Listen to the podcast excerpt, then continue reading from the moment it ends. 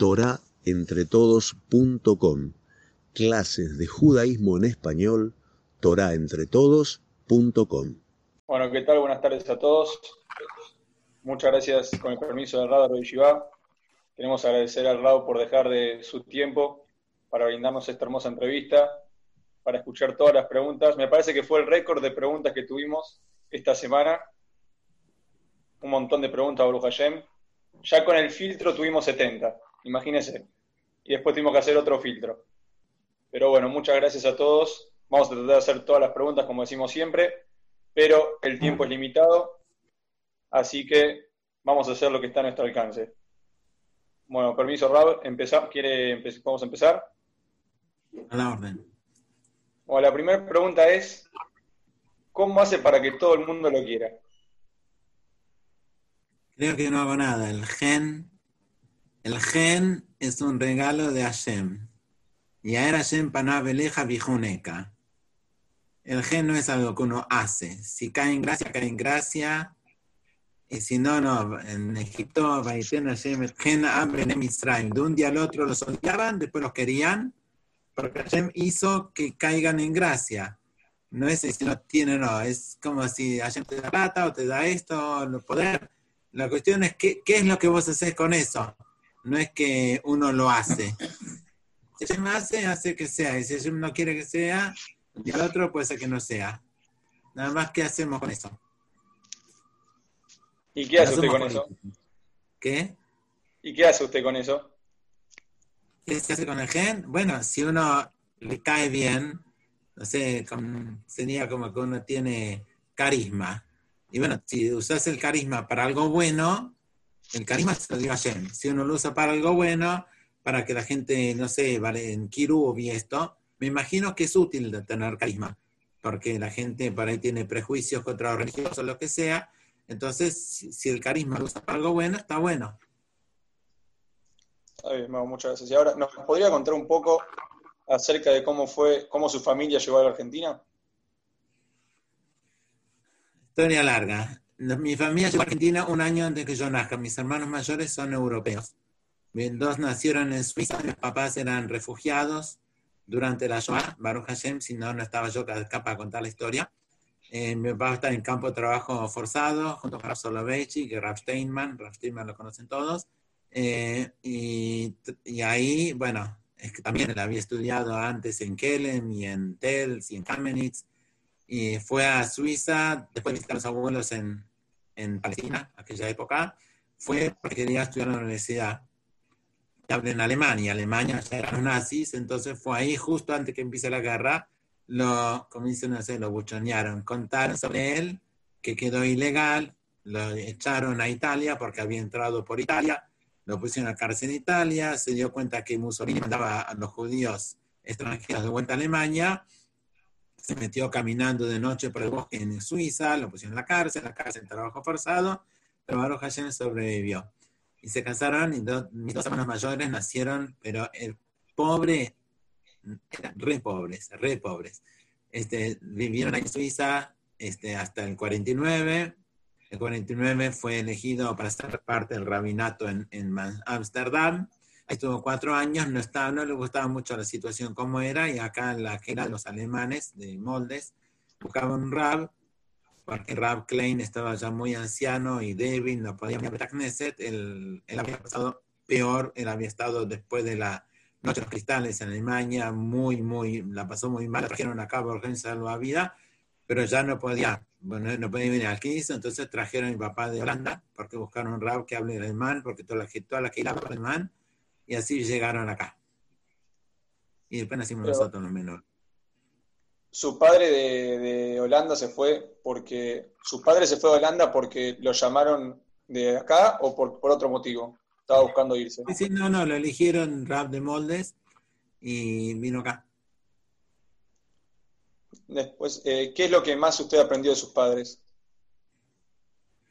Eh, bueno, tengo que explicar. Mis papás eran otra mentalidad en el sentido de que era todo, todo aquello era mucho más rígido, toda la, estructura de todo. Pero creo que muchas, muchas se me puse a pensar de grande, así ahora retroactivamente trato de pensar cómo funcionó el sistema. De chico uno no piensa porque uno es, es lo que uno vive, entonces parece que es lo más, lo más normal.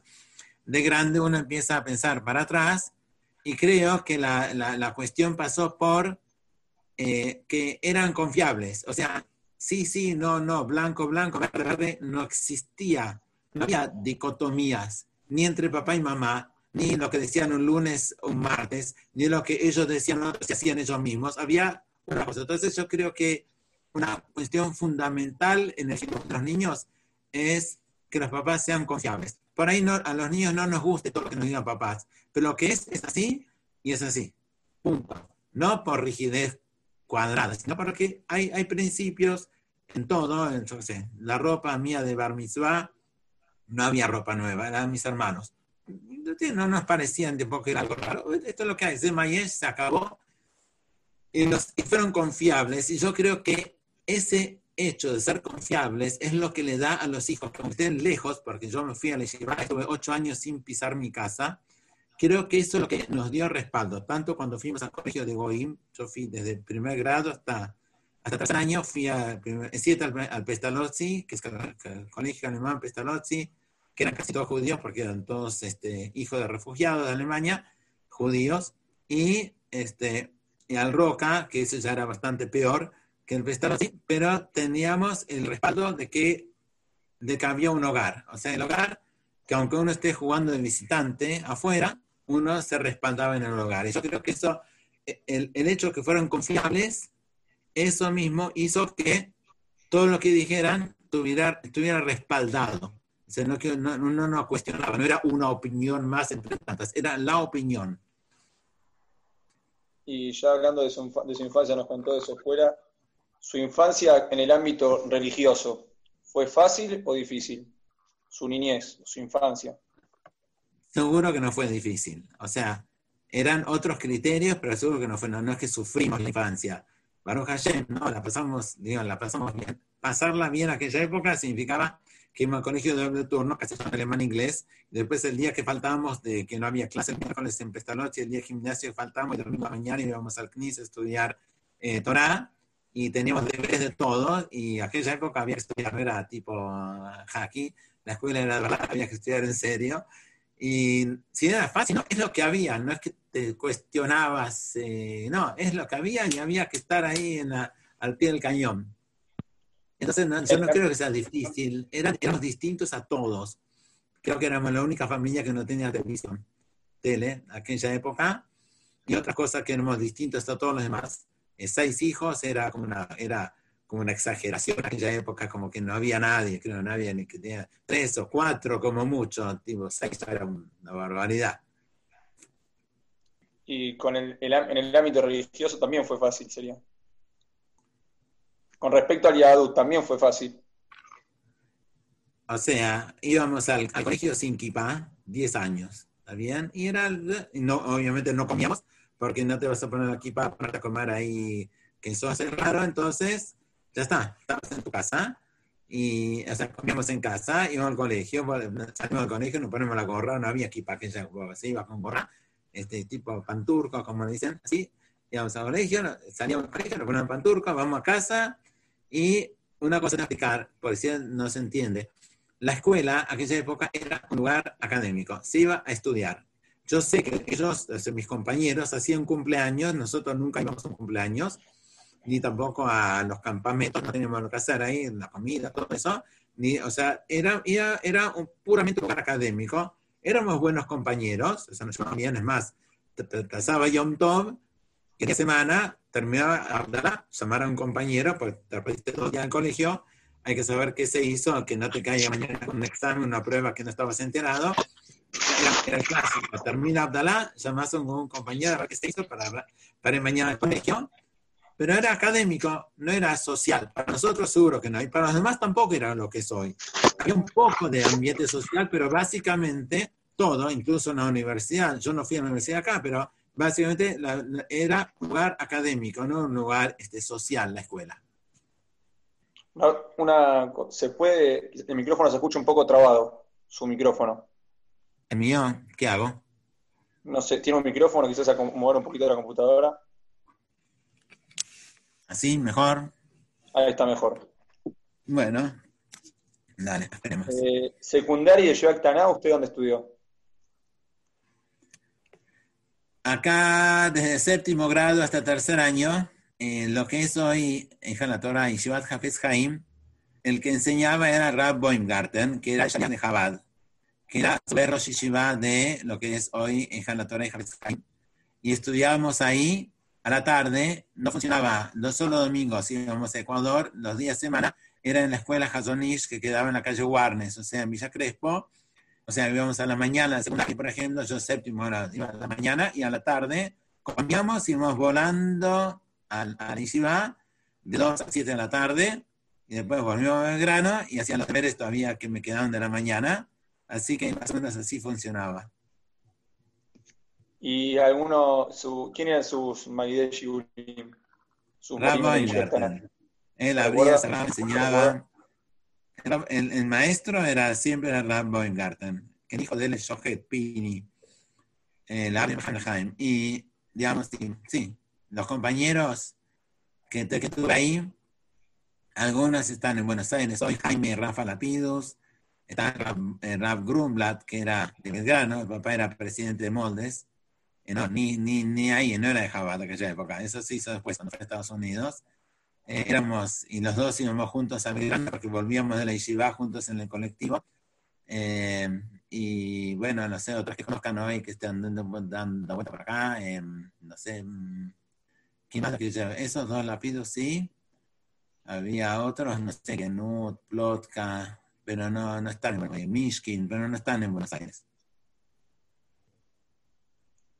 ¿Y su padre tenía, tuvo título universitario?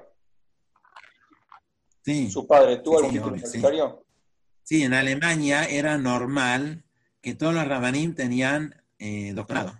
No están, o sea, doctorado de verdad, hasta el final, todo. Mi papá estudió filosofía, letras, historia, hizo doctorado en eso. En Suiza, eh, después, de, después que salió del, de los campos de trabajo, estudió y hizo título, tipo, ¿verdad? Y porque era normal, para en Alemania era rabino, doctor, así, era como parte del, de, todo de toda la cosa. ¿Y él quería que usted estudie o no, una carrera universitaria? Ah, la verdad, lo que quería sí o sí es que tengamos eh, un, un, elemento para Parnasá. Un hermano nuestro estudió este, Safrut y se sabía todo bien. Y lo demás, eh, mientras mi papá vivió, estudiamos en Mijá, o sea, no había, no existía eh, comprometerse en Shidduch hasta que no tuvieras en Mijá o tenga algún título a la mano. ¿Y en su juventud usted fue a estudiar a Israel o algún otro lugar o las dos? No, no, terminé tercer año en diciembre y en enero ya estaba en Filadelfia, estaba por muchos años más, Rav Shmuel Kamenetsky, eh, que bueno, hoy en Estados Unidos seguramente debe ser la autoridad más reconocida. Hijo de Chaim Nahaim de Rabbi Yaakov Kamenetsky, fue Yeshiva, eh, Rosh Yeshiva que venía de Europa, siendo Rosh Yeshiva allá. Eh, de ahí, de, de, Estados Unidos, fui directo a Israel, después de casi cuatro años, y seguí en Mir de Yerushalayim. Y estaba muy cercano con Rab, no sé, Tzvi Finkel, Rab Tzvi Finkel, que después fue Yeshiva en mi época no es. En mi, época estaba Rav Chaim Shmulevitz, era Rosh Yeshiva y Rabben Finkel. Y después, eh, bueno, después eh, Nassim Finkel se hizo Rosh Yeshiva. ¿Y por qué decidió irse a Estados Unidos y no a Israel? Eh, porque mi papá quería sí o sí que termine secundario. Era lo, o sea, no, acá ya tercer año, faltaban todavía cuarto y quinto, y en Israel las yeshivot normalmente no tienen secundario. Y en Estados Unidos sí. Y entonces lo más natural era ir ahí. Mi hermano mayor también había ido a Tels. Mi hermano menor también fue a Filadelfia. Para Estados Unidos lo normal es que todas las yeshivot tienen, eh, tienen secundario también. Los Hasidim no, después hay algunos que no, pero normalmente este, todos, todos, esa fue la cita de Baron Kotler, de Ramoy Feinstein, de todos, que la gente estudia secundario. Y hoy, cuando fuimos a visitar a la capa y espada, defiende que los chicos de, chicos este, de edad secundaria que estudien secundario. Usted que... Sostiene, que es muy, que quizás algunos pueden estudiar todo el día, todo el día. Existe algunos, pero la mayoría no está capacitado para y, que estén dando vueltas sin hacer cosas útiles, seguro que no está de acuerdo. Cuando fuimos a visitarlo, ahí cuando fuimos a Lakewood a hacer, eh, como, ¿cómo se llama? Y Argecal allá, y Rashmuel insistió que no, que los chicos tienen que estudiar. ¿Usted qué piensa? ¿Que también tienen que estudiar? Eh? Yo no soy quien para pensar, ¿está bien? yo creo que hay que, hay que tener, no es lo único para tomar en cuenta. Estados Unidos que pueden tener eso, según uno va a Filadelfia, y yo llegamos ahí para el ceder de la noche y los ves a los pibes, para, no es que tipo light, no, tan con fuerte y con secundario bien lo necesario, lo que el gobierno obliga. Es más, en Filadelfia es en, la parte, lo que acá sea castellano, allá sea inglés, pero serio, no hay tutía, las, las materias que hay que hacer se hacen. Una, una historia, solo para que entiendan le alaba Shalom Rosh Yeshiva, una vez sucedió en la Yeshiva que allá en Estados Unidos, como los, edificios son de madera, entonces siempre hay que hacer, eh, ¿cómo se llama? Eh, prueba con alarma a ver si que toda la gente se, se evacúe. ¿Cómo se llama esto acá? Simulacro. Bueno, entonces una vez hubo tres muchachos que hicieron el simulacro por su cuenta. Bueno, resultó que durante ese simulacro estaba todo programado, le sacaron una muestra de, vaya, las, las, las, pruebas vienen del gobierno, le robaron a un profesor de la parte, no sé qué era el de no sé, matemático, le robaron la prueba para saber la prueba antes que la tome. Bueno, esos tres volaron de Yeshiva y eran buenos alumnos en Torah. Sin embargo, no existía, no, chiste de la parte de Una vez a Rashach, también él dice, no sé, en Shuba le preguntaron, si, si lo hacen, que lo hagan en serio, y si no, que no lo hagan. Que no hagan cosas hacky, porque eso enseña a la gente a hacer las cosas no en serio. Y bueno, entonces, lo que uno hace, que lo haga bien, no más o menos. ¿Y qué consejo usted le daría a un joven que quiere estudiar en una universidad? Mira, creo que es una pregunta muy pegajosa porque, así decirlo al rey Galahad no es fácil. Pero si una persona tiene vocación de utilizar y tiene conocimiento, tiene ganas de servir, en última instancia, todo lo que hacemos debe pasar para, para servir a Hashem. O sea, todo lo que uno hace tiene que pensar que sea el Shem No ni para qué, ni, ni, por ganar más plata, ni por otra cosa, solamente porque acá yo entiendo que dentro de como Dios me hizo, tengo eh, entendimiento y tengo, me llama esto y yo creo que puedo servir a Israel siendo lo que sea, este ingeniero, médico, lo que sea, y por eso vaya a estudiar. No para hacking eh, tipo este, social. Voy porque eso lo entiendo que de esta manera. Y entiendo y voy entendiendo que mi círculo social, mis amigos, son los de la Yeshiva, los del CNIS, lo que sea. Y ahí solamente voy a hacer la, hasta la facultad, voy, entro, salgo, cero. Nada más que eso. Igual, no es fácil, con, con todo el conocimiento, etcétera, pero un sostén a donde yo pertenezco y lo otro soy uno de afuera. No pertenezco, no es mi lugar de existencia, no es mi círculo eso, solo va y estudia. Entonces, entonces uno pregunta, a, sus, eh, a su moré, a su moré, su Rosh lo que sea, le pregunta, ¿qué sostiene usted de esto? Porque uno a sí mismo se hace el bocho de que uno está bien para eso, pero eso, eso es lo que uno se imagina a sí mismo, porque hay uno, dentro de todo, tiene negiot, que es muy difícil saber si eso está influyendo en uno o no. Entonces tiene que hablar con su, hacerle jarrab, tiene que hablar con su, con su autoridad y de, preguntarle, mira, yo tengo ganas de esto, esto, ¿qué me dice usted? A decir, no exactamente en la universidad, pero había una persona en su momento que fue a trabajar en un lugar, no, en este país, fue a hablar en Suiza, con Ramoy Soloveitchik, que era la autoridad más importante en, en Zurich en su momento. Iba a trabajar en tal y tal lugar. Y bueno, hagamos así, charló con un rato y después le dijo, bueno, en medio año vamos a refrendar si lo que te permití ahora, si sigue siendo o no. A ver si influyó en vos el haber estado en ese lugar. Y si sí, bien, y si, si, si si no, no, seguís. Disculpe, se trabó un poquito. Tenía. Bueno, otra vez. Había una persona que tenía, que quería ir a trabajar en un lugar. Y fue a hablar con Ramón Sorreich. Entonces dijo, mira, ¿quieres andar? ¿Hablar? ¿Andar a trabajar? En medio año nos volvemos a ver. Y yo te digo si, si, si cambiaste o no de tu forma de pensar estando trabajando en ese lugar después de medio año. O sea que no era un cheque en blanco para siempre. Si uno, si uno, tiene, si uno está dispuesto a no jugar con sus neguiot, sino ponerse bajo la autoridad, ¿verdad? Como dice en, en hacerle jarrab, de estar bajo la autoridad de que le diga y que lo vea de afuera, porque de adentro de la cabeza todo nos cierra, siempre cierra la cosa. Uno siempre acomoda las cosas en la cabeza para que, para que esté bien. Pero uno de afuera, que lo conoce a uno, no uno está hablando con alguien quien lo conoce, alguien que lo conoce el día a día, que lo ve, como va al CNIS, cómo estudia esto, esa persona le va a poder, va a poder decirle si está cambiando sus ashkafot o no. Y una pregunta, ¿sus hermanos también son Rapanim?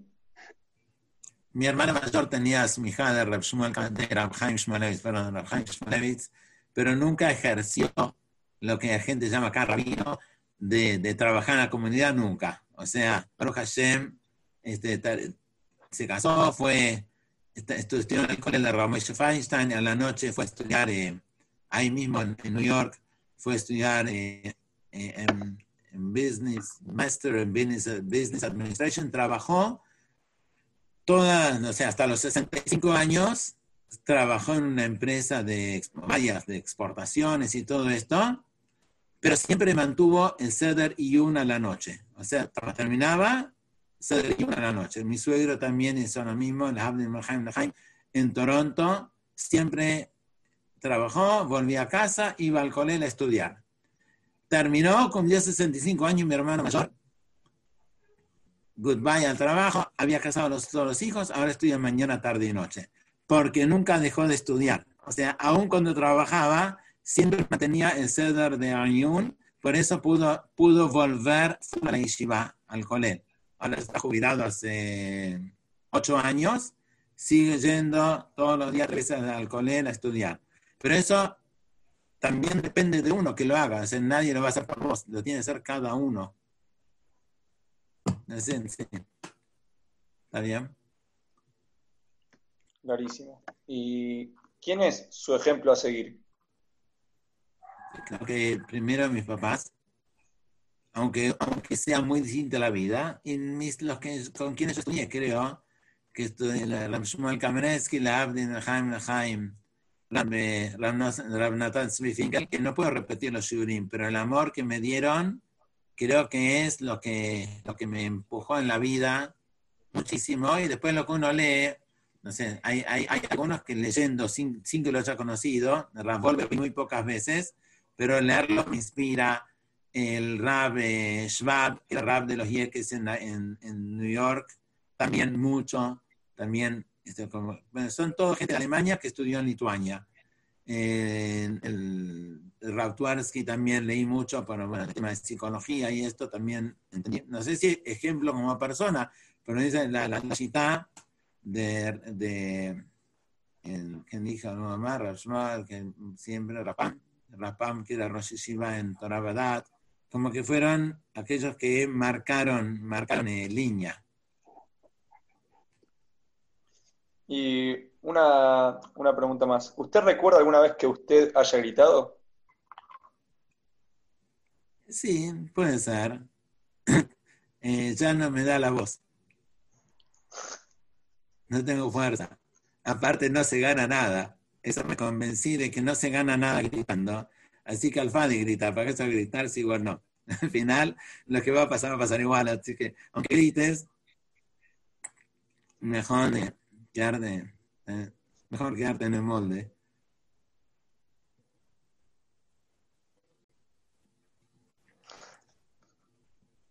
Y una pregunta que hizo un montón de gente, esa pregunta siendo usted uno de los rabanim más importantes de la comunidad? ¿Cómo hace para estar en tanto Shigurim, tantos proyectos y todo lo hace de la mejor manera, con una sonrisa y con humildad?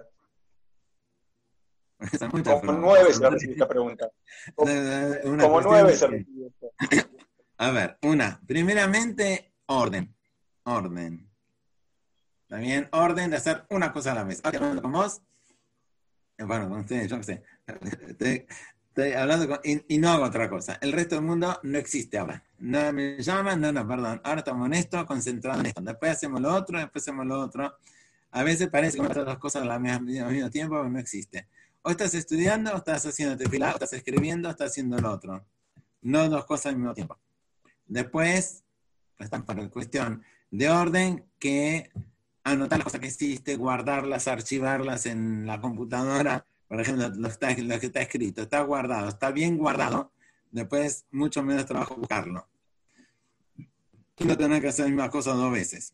Por ejemplo, no sé, para para, para estar, creo que hay que ser, tratar de ser eficiente y no perder tiempo. Eh, hay gente que sabe y le gusta conversar. A mí sentarme a conversar, si no tiene un propósito, eh, tengo otra cosa para hacer. ¿no? Eh, no, no me llama. Yo, la verdad, y todos los que, no son, que se casan, que tienen novia, fiestas impresionantes, pero ir a una fiesta y le deseo todo, hacer una fiesta, la misma alegría que puede en una simja, en un casamiento, en tres horas, en ocho horas, y no hay más alegría en un casamiento de ocho horas. o sea, quizás la gente sí, yo, yo no lo sé cómo se hace. O sea, después de dar tres vueltas con el novio, me alegro mucho haberlo visto, deseo todo lo mejor. No sé agregar, agregar algo solamente para que sea largo. Es una cosa, no sé, de argentinos que nos gusta eh, hacer chicle las cosas. No, no, no, le veo el sentido. Lo que hace falta se hace y se hace, trata no, no, no apresurar, no que, no sé. Pero creo que los argentinos somos bastante no, de, de, no tener orden. Una vez cuando venía de, de la, de la Yeshiva, creo que no había visto mi hermano en New York hace mucho tiempo, un año y medio, dos, fui a donde estaba trabajando, vino, salió, me abrazó, me todo, me dio, acá tenés café esto, me dio un escritorio para acá está el baño, a las 5 vamos a casa, chao, ah, está trabajando, aparte de no es de donde trabaja, pero ahora trabajando, después va a ser, vamos a decir, en la casa a charlar, ¿no? Charlar, limitar el trabajo. Estás haciendo esto, esto. Los argentinos acá vamos a tomar un cafecito, yo qué sé, hace una cosa, hace la otra, y dale, dale tiempo a cada cosa lo que corresponde y punto. Creo que es un poquito eso. No, no, no se me ocurre otra, no, otra respuesta más así. Y si nos podría dar un consejo de cómo trabajar la humildad, ¿nos podría dar un consejo de cómo trabajar la humildad? Si supiera yo, no sé eh, cómo se hace, pero yo creo que uno, lee, yo creo que uno lee, estudia, o sea, los, los farín de los, eh, de los Balei Musar, los recientes, los que viven hoy, las historias, yo estudio, leo inglés, digamos, pero mismo las historias, que me gustan las historias, me gustan las historias no como cuentito, porque las historias son reales, por ejemplo, Paisas Cron, eh, que, es, que escribe todo lo que hizo, lo que, lo, lo que decía Ramshalom Shvadron y todo, y todos los demás que escriben, las historias inspiran mucho, porque las historias son gente real de vida, y no gente tipo lejana, eh, que están años luz de uno. Yo sé, uno dice Rabo Badia, lo ve tipo años luz de uno, entonces, pero gente normal, gente común, de que uno lo vería como gente común, que la gente común puede ser grande, y no solo quedarse enganchado con historias de gente que está que estaban tan lejanos a nosotros. Y uno ve que gente común puede hacer cosas buenas y esa gente común puede ser uno mismo también y creo que inspira más uno que no está tan, tan eh, eh, lejano a uno que uno que está dentro digamos, de la vida más normal de uno. No sé, no normal, no está la palabra normal, pero me parece como que es más cercana a, a, los problemas que le pasa a uno también. No, recién usted comentó que también lee en inglés. ¿Cuántos idiomas usted sabe? Empecé de chiquito con alemán, porque recién había llegado a Europa, así que en casa se habló alemán toda la vida. más que fuimos a colegio alemán, etc. Después, somos argentinos, hablamos castellano. Somos judíos, algo lo tenemos que saber, más que este, fui a Israel. Y, y, en inglés, porque fui a la yeshiva en Estados Unidos, ahí también secundario, tengo casi cuatro años. Y cuando fui a Filadelfia, a, Mir en Jerusalén, también el primer idioma de Yeshivat Mir en aquella época, no sé, también era inglés. O sea que mi Tzvi mismo era americano, era de Chicago. Él mismo hablaba en inglés con todos. Y después me casé con una mujer de Canadá, mi esposa de Canadá, también habla inglés, no sabía una palabra de castellano con nos Y, y, bueno, así se dio. Se fue, Artscroll también hizo lo suyo para que lea inglés todos los días. Y entonces se quedamos ahí clavados. ¿Y algún consejo que nos puede dar para conducirse en la vida? O algunos consejos. Mira, yo no sé si soy quien da dar consejos. Voy a decir una cosa. En general, esta la escuchó de, de Yossi Vitón, que él no nació en una casa religiosa, él nació en Ituzaingó. Y también se acercó al Yadut por Bene Akiva en su momento. Y él me dijo una cosa que me quedó grabada. La parte más fácil de Teshuvah es colocarse tefilín, Shabbat, lo que sea, la, la, la mitzvah, la jot, esta la otra. La parte más difícil son las ashkafot y las midot. Que, que eso, porque el que decidió comer callar, pues ya está, no se tienta con al, ya decidió ser callar, no, no se tienta con el fajor taref. El que dice Shabbat, no dice, bueno, hoy me voy a fumar un cigarrillo. Ah, se acabó, dejó, dejó, se acabó.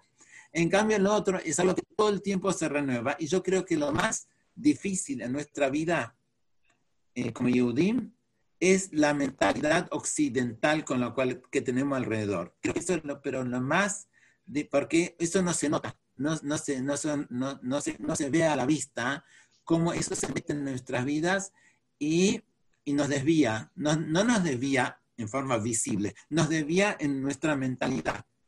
¿Cuáles son las prioridades de la vida? O sea, un, vos parate un día, un corriente si puede redondo agarrate un papel, así, hacete como el importante, y la gente pasa y le preguntas a la gente, diga, eh, eh, ¿qué objetivo de vida? ¿Para qué vive usted?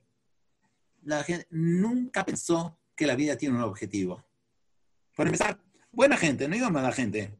Nosotros trabajan, son honestos, todo, pero nunca entendieron, porque nadie nunca lo, nunca pensó que la vida tiene un objetivo. Nosotros como Yudim sabemos que vivir tiene objetivo, que uno está para algo. Y entonces ya, ya de por sí, entonces estamos hablando de dos mundos totalmente distintos. Más, en verdad tiene la nariz en la mitad de la cara, y usa pantalones como yo, pero él no tiene un objetivo. Bueno, no, no, no, no estafes a nadie, no lo ves, no te metas en lío con nadie, este, pasar lo mejor posible, y ya está. Y algún día se lo llevan el, con los pies para adelante y se acabó. No, no ve que su vida tiene objetivo. Uno. Y todo, todo influye en nosotros. No, no, no pensemos que las cosas no influyen en nuestra vida. ¿Está bien? Dos. El, todos los carteles de la calle, todos. El que me vende este, un sándwich de seis eh, carnes y cinco quesos y no sé cuánto carnes de pan en el medio, todos te dicen, este, Moshi, sos un infeliz porque te falta esto te falta nuestro nuevo modelo, no viajaste a, no sé, la, la, la, la Cancún, no fuiste acá, todo, todo lo que tenés te faltan cosas. Por donde mires te faltan cosas. Con lo cual, gasta acá, gasta allá, gasta allá, porque vos sos un infeliz, sos un infeliz. Te faltan un montón de cosas. ¿Está bien? Y, y todo se mete en la cabeza que nos vuelve infelices porque nos faltan cosas. Eso, eso, ¿por dónde mires? No existe eso en el Yadut, que te falten cosas. Es verdad, o sea, Baruch Hashem, creo que todos los que estamos acá tenemos un techo, este, cenamos esta noche, espero que haya también cena hoy a la noche y mañana también. Baruch Hashem, digo que sea más rico, más pobre, ende todos tenemos un pasar, este, pasables, también no nos vimos en la villa, Baruch Hashem, estamos todo bien. Pero toda esa mentalidad de estar, este, no sé si aún vieron ese dibujo del burro que tiene un palo para adelante con una zanahoria, y que todo el tiempo está corriendo para llegar a zanahoria, un espejismo de que nunca la gente va a ser feliz de esa manera. Y bueno, ¿qué crees? Entonces se nos metió en la cabeza, aún dentro que tenemos un Kisui doble, Kisui triple, Kisui la cabeza, se nos metió en la cabeza esto de que, somos, de que te faltan cosas en la vida. creo que eso también va destruyendo y nos va alejando, porque si bien uno puede decir que cumpla todo, pero vivir de manera estar pensando que siempre nos faltan cosas, que es lo que el mundo occidental, o sea, sociedad de consumo, mete en la cabeza a la gente, creo que eso también va destruyendo la, alegría. Entonces, falta, acá, falta allá. Después, otro punto, ya, me preguntaste, ya, largo, ¿está bien? Es el tema de la autoestima. Que la gente, por ejemplo, cree que vale más o menos según el sueldo que recibe. Ojalá, no todo necesita sueldo para vivir, seguro, pero tu trabajo no vale más o menos por cuánto te pagan. Tu trabajo vale por lo que, por la utilidad y porque hiciste lo mejor que vos pudiste dentro de tu vida. Y sin embargo, la gente, el signo pesos o dólares, lo convirtió en el estatus del valor de la gente. Y no, nada, vos vales por lo que haces, por la dedicación que haces, por la Leshem Shamaim que lo haces, eso es lo que te hace valer como persona. Y de repente estamos rodeados por una mentalidad que, eh, que, es lo contrario. O sea, todo, todo lo, que, lo que es en el mundo occidental, ser tapa de revista, ser famoso, escúchame, si la fama existe para algo, usarla para bien, pero ser famoso no es un objetivo en sí mismo, la plata no es un objetivo en sí mismo, la salud no es un objetivo, la salud es para vivir, no, no que uno vive para ser saludable. Y entonces vimos, ni que hablar de que el mundo afuera desprecia lo que se llama hogar, un hogar, papá, mamá, intimidad, familia, o sea, toda, toda la mentalidad de afuera que despreció la idea de hogar.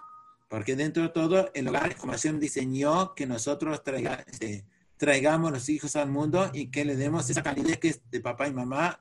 Y bueno, cuanto más estemos en, otro, en otra cosa, esto esto es un celular, es utilísimo. Si no hubiese esta tecnología no podríamos estar hablando ahora. Pero de repente lo que es uso a abuso se, desdibujó en la sociedad. También es como si tenés cuchillos filosos en casa y los tenés tirados ahí chiquitos, ni ahí.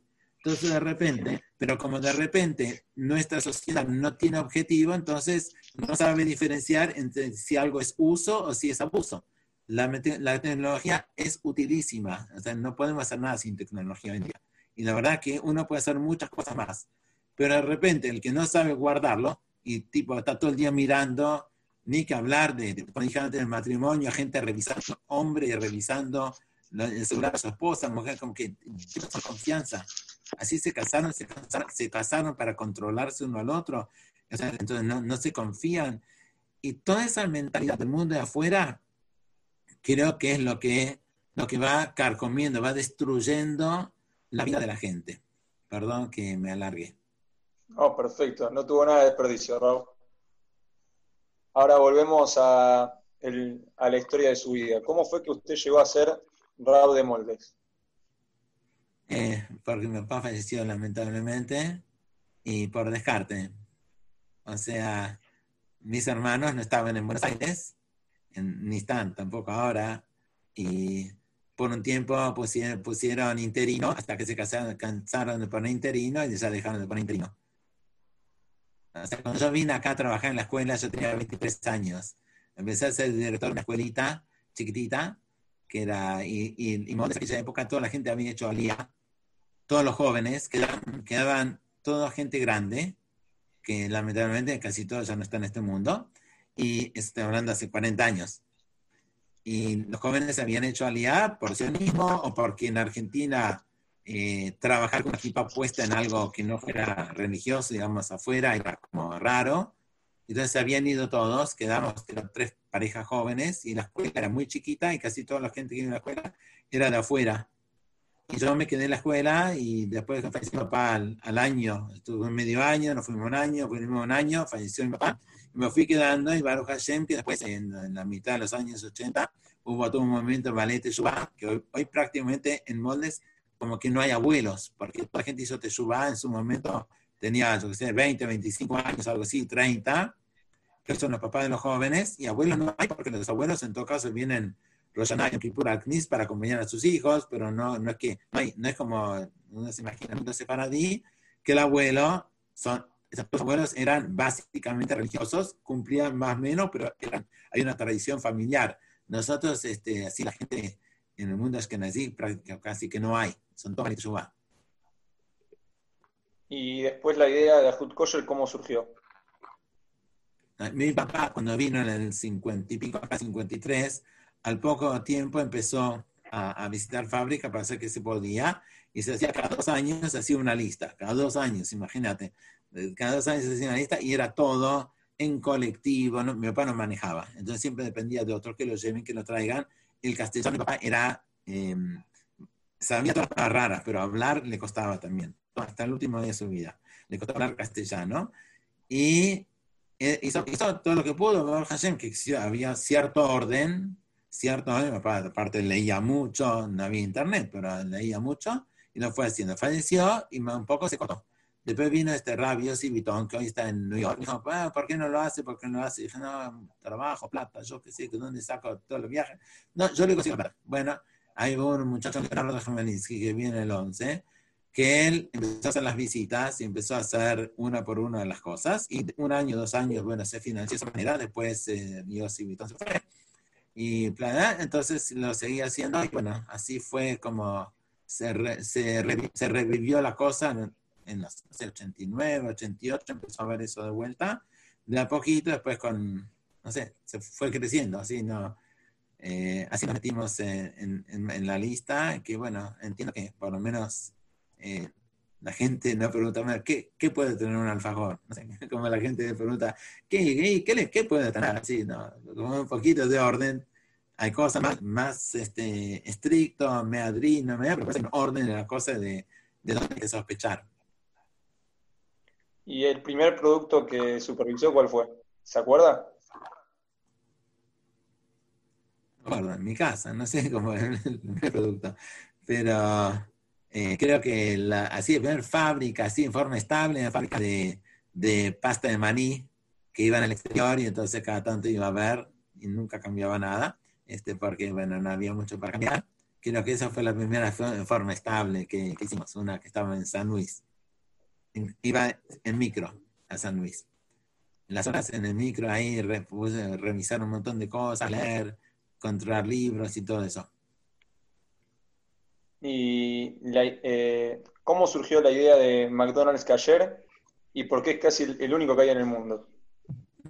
Eh, no puede ser porque sea un único, no sé, pero el señor Eduardo Stein, que es el que maneja los, este, los shopping acá, él quería que los jóvenes tengan, tengan el, el, para comer. Él siempre entendió que era bueno que los jóvenes no, no se vean como raros, que si iban al lugar común, eh, cayer, entonces se iban a ver raros, para hacer, para uno que recién empieza, no ver tan raro el hecho de que uno está comiendo cayer. Entonces él tenía trato con eh, el, de, el de McDonald's. Eh, ay, se me olvidó el nombre. El, bueno,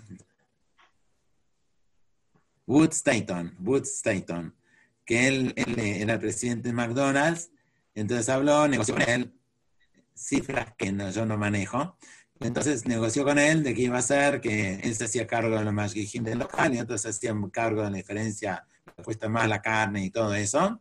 Entonces cada uno se hacía cargo de lo suyo y con tal que haya un local así. Fue tema de Elstein. Cuando primero me dijeron pensé que están locos de todo porque no, que escúchame, no hay algo más, más tarif que imagine en McDonald's. Me dijeron que haga un estudio para ver si era factible o no.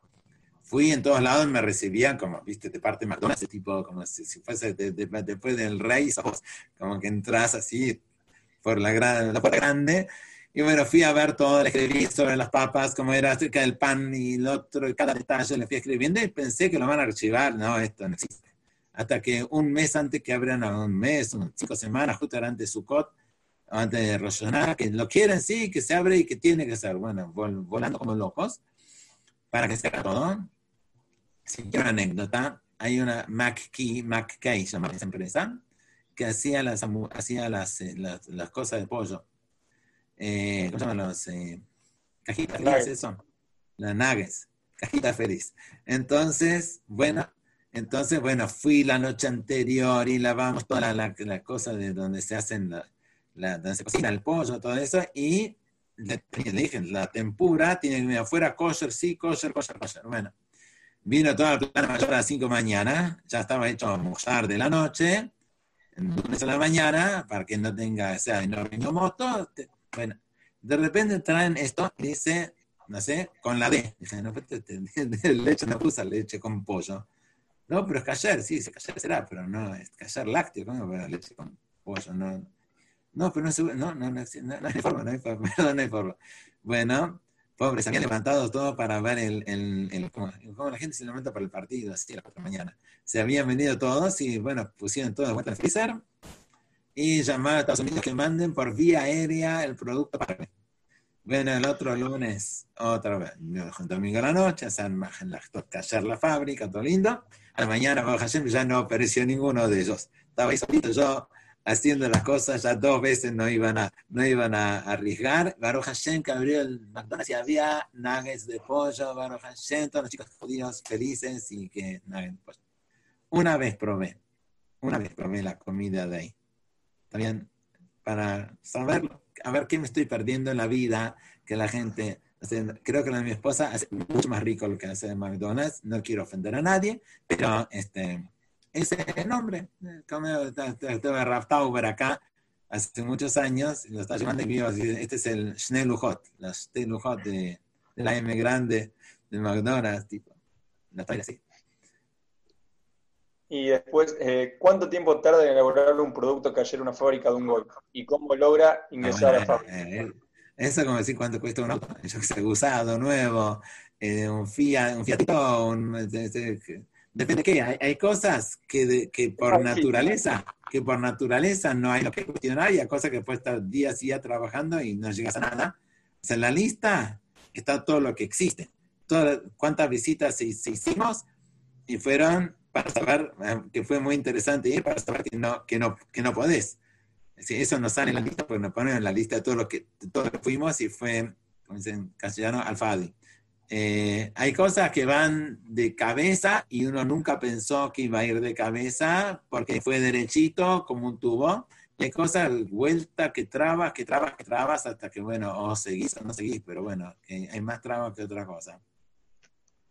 Después, eh, ¿alguna vez lo que hicieron coimear o agredir físicamente por el tema de kashrut? No que yo sepa. o sea, no sé si alguna vez intentaron este, agredirme, por lo menos así, pegarme, me pegó, asustarme.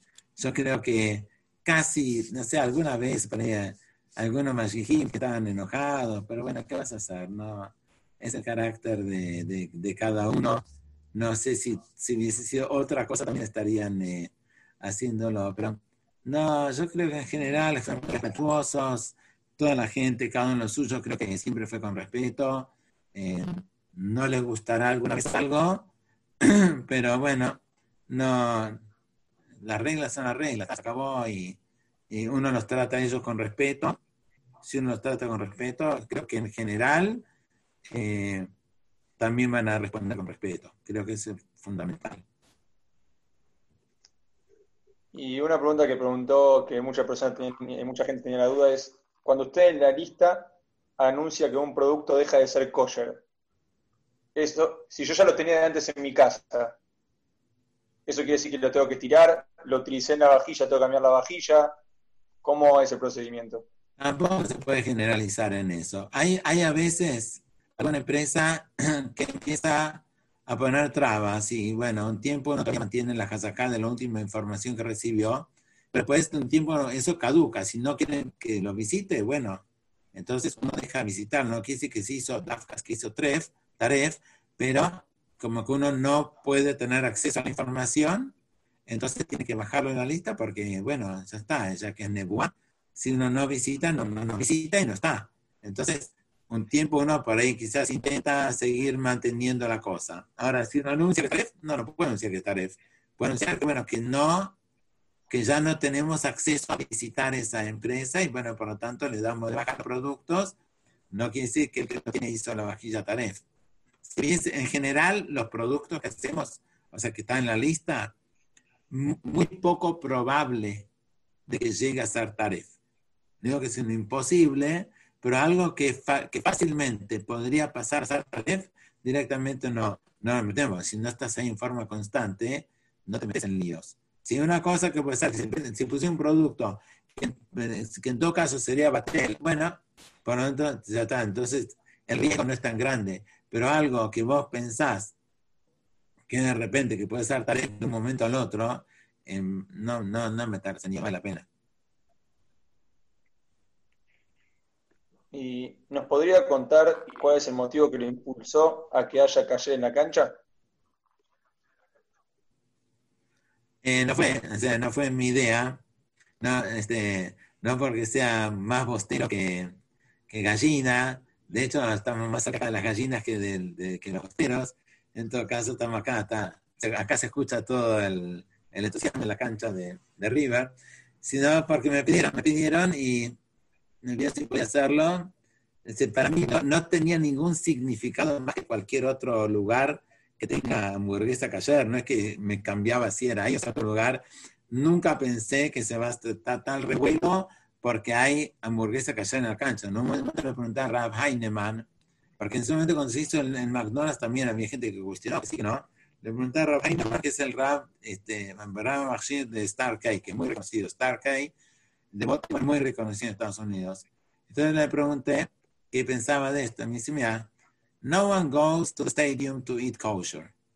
Nadie va al estadio para comer kasher. El que está en el estadio va a comer kasher, pero no es que uno necesita, si crees que es más barato y más cerca en, en, cualquier hamburguesería, no tenés que ir al estadio para comer, para una, hamburguesa kasher. El que va, va igual, lamentablemente. Yo no creo que el estadio sea un lugar para un yudí, seguro que no, seguro que no con todas las palabrotas y con todas las, de repente el que hay en, eh, en, el estadio, como que está pasando algo, la pelota va para acá, para allá, no, no pasa nada, ¿está bien? Solamente es un invento de la gente de plata, porque no es deporte. Este, deporte si se juntan eh, ahí en la yeshiva de, de, la Valle, que estudian y Shabbat, agarran los micros, van a jugar a pelota, eso se llama deporte, ¿eh? lo que es muy sano, digo, que se maten mate jugando, pero digamos que este, esto se llama deporte. Lo otro es un, gran negocio donde pasa mucha plata, muchísima plata, también, y, no, es deporte. Pero la gente va, lamentablemente, porque estamos influenciados por la afuera, y entonces, bueno, ya que comen, que coman callar. Y las últimas tres preguntas, eh, para ir terminando. ¿Usted consumiría por el tema de Kashrut, ¿no? Todo lo que está en su lista. Yo pongo en la creo que ponía en la lista que este, si bien B60 es callar 100%, por eso está en la lista, pero lo puedo elegir algo que no lo tiene, ¿por qué voy a buscar algo que sí lo tiene? No porque sea tare, porque, porque lo que pasa en Shishim está permitido. lo que le, no, la, pregunta es si usted consumiría todo lo que está en la lista, en su lista. ¿Usted consumiría todo lo que está en su lista? Habiendo, bueno, por eso yo puse, habiendo cosas que no son, que no tienen ningún bitul, ¿por qué voy a elegir Dafka algo que sí tiene bitul adentro? ¿Está bien? Pero si eso, si eso es lo que hay y no hay otra, lo comería. ¿Está bien? Ahora, que sea, si algo no tiene meadrín, no dice meadrín, entonces, este para mí es igual, o sea, porque está hecho con Hazakot y en Shulchan hay muchas Hazakot que, que mencionan mismo Shulchan Aruch, que se sabe que esto es así, que esto es así y que eso es suficiente este, conocimiento para permitir algo. Me adherí que fui a revisar hasta el último ingrediente de, del saborizante y todo eso. Después, lo que es lácteo, lo que es lácteo nosotros personalmente solo comemos la Israel, pero como Ratzvi Pesach Frank en el Serot Chubot, Hartzvi, permite leche en polvo, mi papá permitía leche en polvo y yo también consumiría leche en polvo como mi, papá, mi papá permitió. Leche, las cosas que están hechas con leche en polvo. ¿Bien? Igual pongo, porque hay gente que no quiere leche en polvo, hay gente que no quiere cosas hechas en kelim de leche. Bueno, nosotros sí consumimos cosas que están hechas en kelim de leche, sí consumimos leche en polvo, no consumimos leche común por, por jalabacum pero este, esas serían las únicas disquisiciones. El resto lo comería, lo comería, lo que sí que lo como todo, por que no como todo eso. Este, y respecto al callar, si ya puedo decir algo respecto al callar importante, que la gente coma para vivir y no viva para comer. ¿Otra vez? ¿Otra vez? Que la gente coma para vivir viva para comer. No digo que algo rico, te comas algo rico, no, también acá dicen que te claves, no sé, que algo, algo rico. Digo que no, somos faquires y Baruch Hashem hay cosas ricas para comer, pero que el objetivo sea vivir, no el objetivo sea comer. Eh, y después una pregunta más con este tema es, con, usted ya tocó el tema de batero de Shishim, de B60. Teórica, eh, prácticamente según la halajá es cayer batero de Shishim. ¿Habría algún sentido en cuidarse? 100% que es callar, no hay duda.